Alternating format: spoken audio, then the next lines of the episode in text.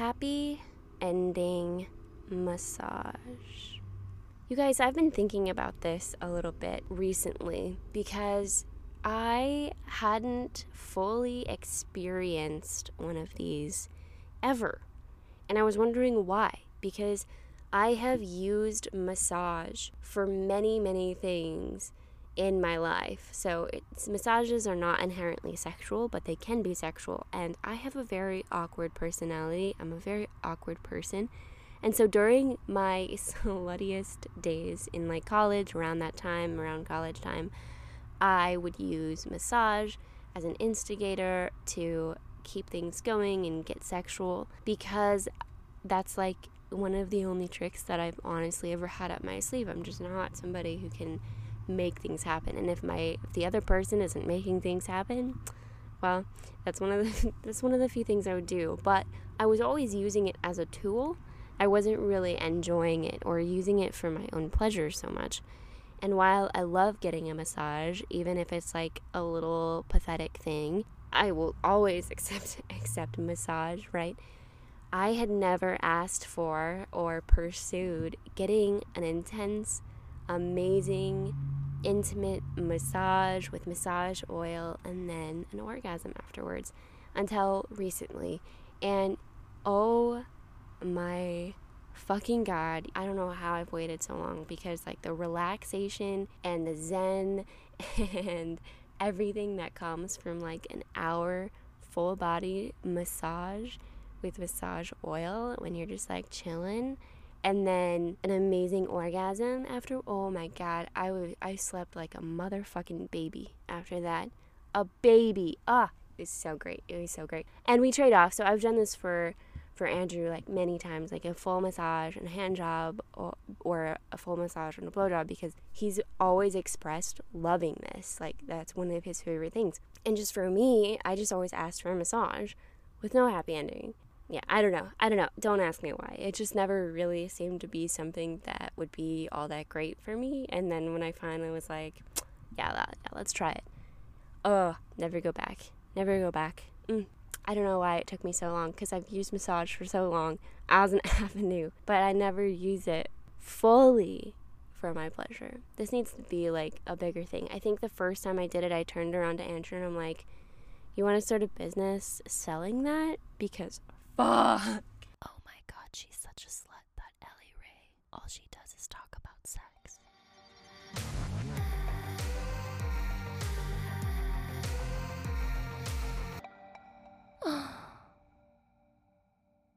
so let's talk about fantasies. And this episode is not going to just be about fantasies in general. I really wanted to go through some of the popular fantasies because I think it's a really interesting subject. So, Justin Lehmiller, author of a book called Tell Me What You Want, published in 2018, led the biggest study on fantasies ever done in America. This study had a total of 4,175 Americans from all 50 states, ages 18 to 87, inclusive to all genders, races, political standing, etc., of all different relationship types, pretty much as much diversity as possible. And he spent two years gathering information and analyzing the information, and then he wrote the book, Tell Me What You Want. He has been open about the findings of the study and he talks about them, and I wanted to kind of go through them. The top seven sexual fantasies. So we're going to start with number seven and we're going to work our way to number one. So, number seven, it includes flexibility, homoeroticism, and gender bending, all in number seven. So this was all the seventh ranked fantasies of that people had. And I actually was most I think this one surprised me the most. Yeah, this one and number 6 surprised me the most because I don't know, I guess I didn't really expect them to show up. But it also doesn't surprise me because so many people I talk to have these. Maybe not flexibility. I don't run into that one as much. But so many people that I run into have these fantasies, and it's like so fun to talk about, and it's so interesting to see. I think this one is most interesting just due to the political and social climate that we live in today, making this like such a hot button fantasy that it's almost more risky to talk about or open up about than something like a threesome or BDSM. Number six, get ready for this one because this is the next one that surprised me the most passion and romance. It's interesting to me that passion and romance show up on the top seven most fantasy, like most common fantasy list, just because vanilla sex, normal, vanilla, conservative sex is painted out to be about romance.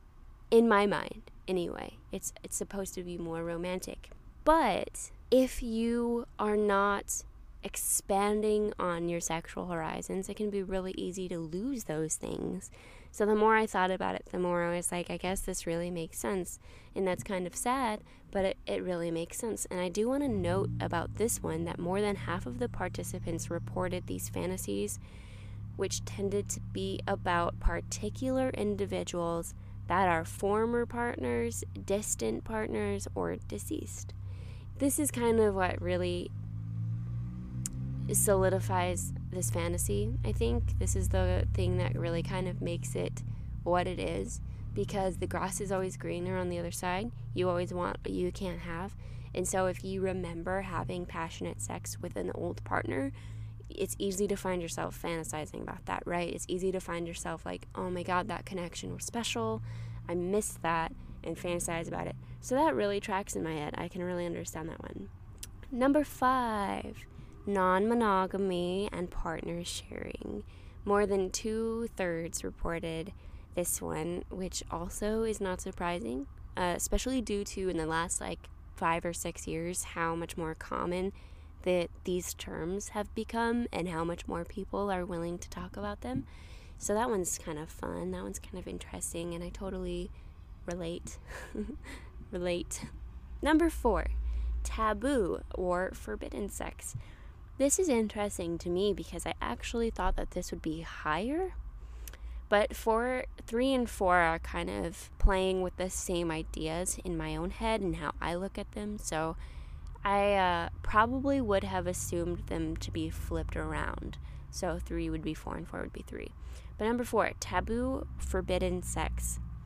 So voyeurism, 60%. Voyeurism is when you're watching a sexual act or when you're like it can be watching without them knowing that you're watching. That can be the exciting part. It can be them knowing you're watching. It can be just literally seeing something sexual in front of your eyes. Or, yeah, it can be all sorts of different things, but it's essentially watching sex. So that was 60%. That's like pretty high in my mind. Okay, exhibition, 42%. Exhibition is having people watch you, getting off to being watched, putting on a show. So think having sex in a car where people can see, or being the center of attention at a party, or all sorts of things. And I really tapped into this one myself when I started my OnlyFans and when I realized how much I enjoyed people watching me be sexual. And in so many of my fantasies, I am the I, I'm being watched by like a bunch of people. Like that's probably my number one fantasy. So it, my number one fantasy probably inc- like includes a couple different ones. It's gonna be like group sex and or multi-partner sex because like I want a lot of people there. I want to be watched. I want power dynamics. Like I want a lot of these things all to kind of come together. Anyway, and then the third part to taboo or forbidden would be like fetishes. So feet or underwear, and that was at 45%.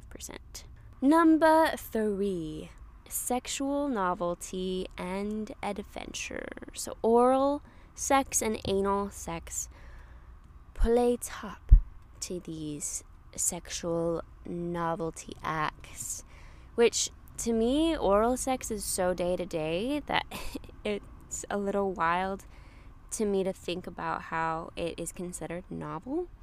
Anal sex, I definitely see, which somebody else could be like, well, anal sex is day to day for me. How is that novel? Oral and anal play top the list, right?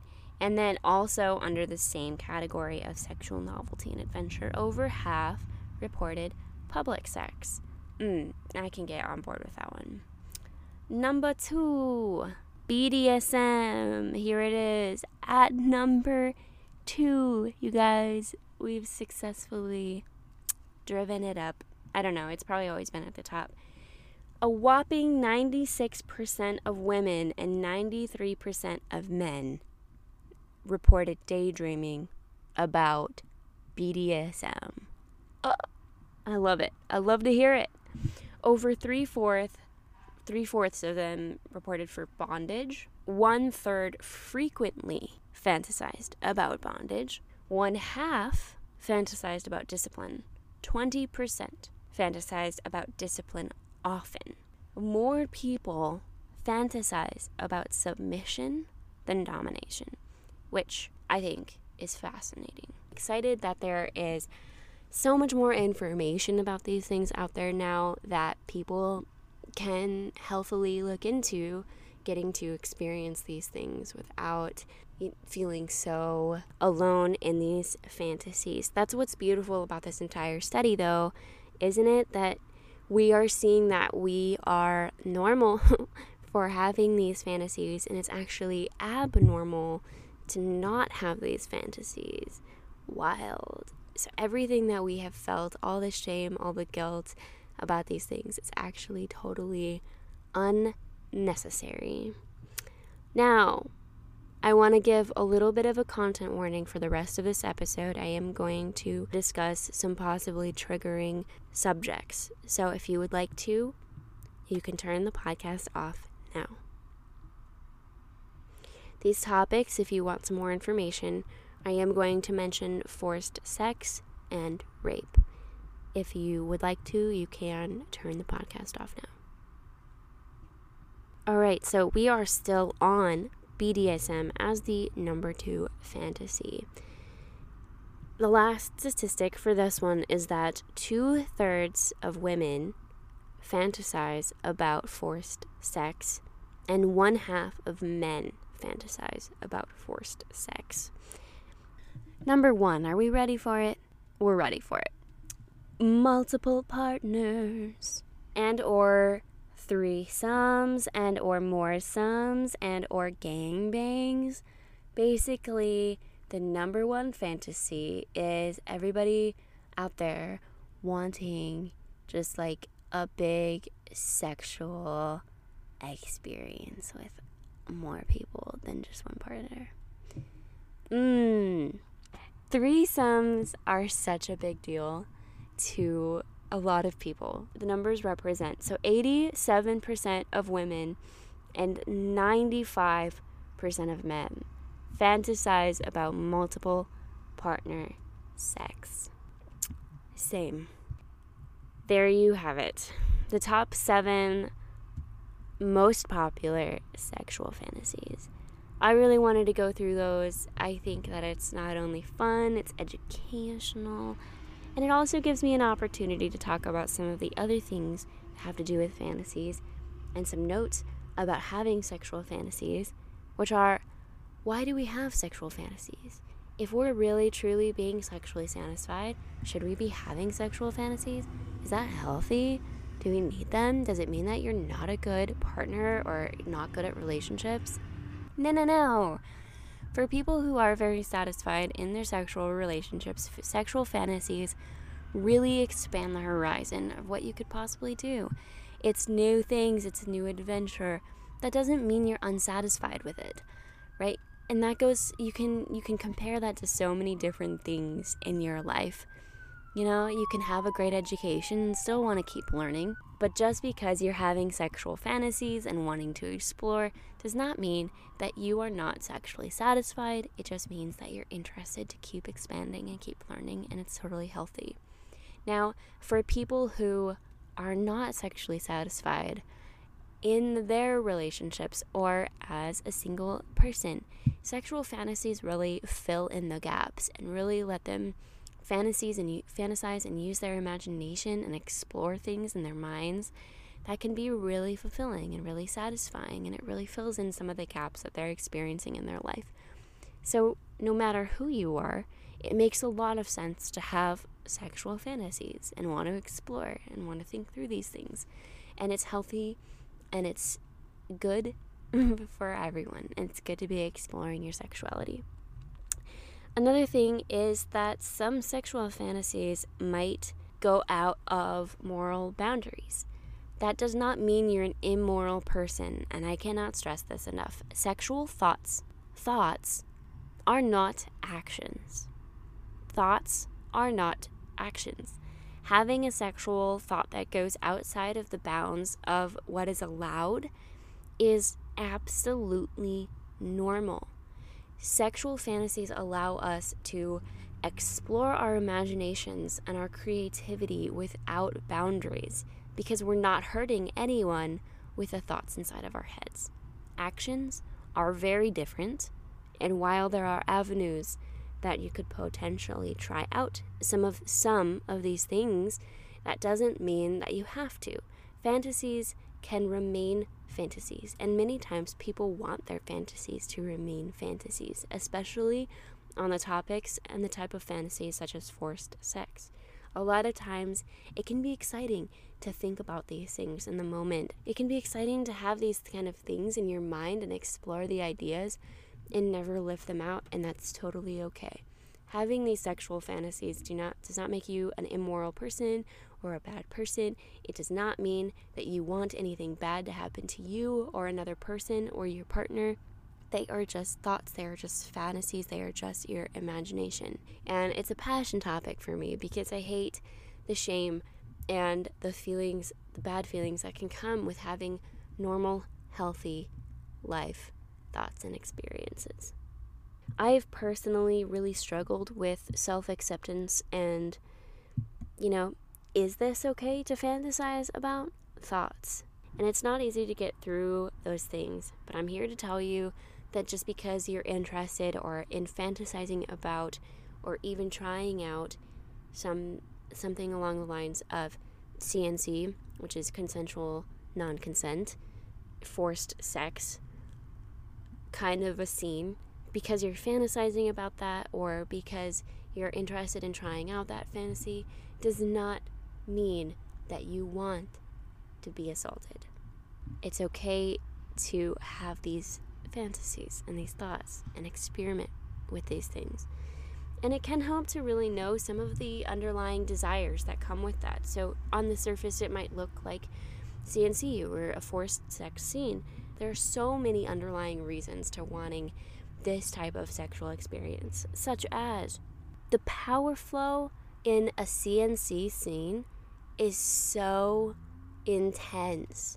You can feel it vibrating in the entire room. To feel the kind of power that comes with it, it's not something that you feel in your day to day life. It's really something you can only tap into in curated, like specific, talked about scenes like something like this. It's not something that you get normally. It's an it's a crazy intense, sensational, emotional overload and it's amazing. It can be amazing. That can be the draw. And also a big draw for something like forced sex or CNC. The feelings of desire that come with those actions. Feeling so desired, so desirable, so intensely that they have to take you, they have to have you. That's another huge, huge, huge reason that people have this fantasy in the first place. Is they want to feel that desirable, they want to feel that sexy, they want to feel that needed. And that is the easiest and the best and the first way that comes to mind is that raw need coming from a partner, that raw desire coming from a partner. And that can look like rough sex, that can look like consensual non consent, can look like so many different things. The point of this is that these fantasies are totally normal. There are so many reasons for them. Rant over. I hope you guys enjoyed this episode of Sugar Pussy. I hope that you guys learned something or got something out of it, or maybe are thinking of new fantasies to try yourself or to think about yourself. And I hope you guys have a lovely week. This is Sugar Pussy. I am your host, Ellie Ray. As always, Send an episode you've enjoyed to a friend. Follow, subscribe, listen every week. Don't miss an episode. Follow on Instagram and on Twitter. DM me with any questions, topics, or comments you have about the show. I love feedback. That is all for this episode. I will see you guys next week.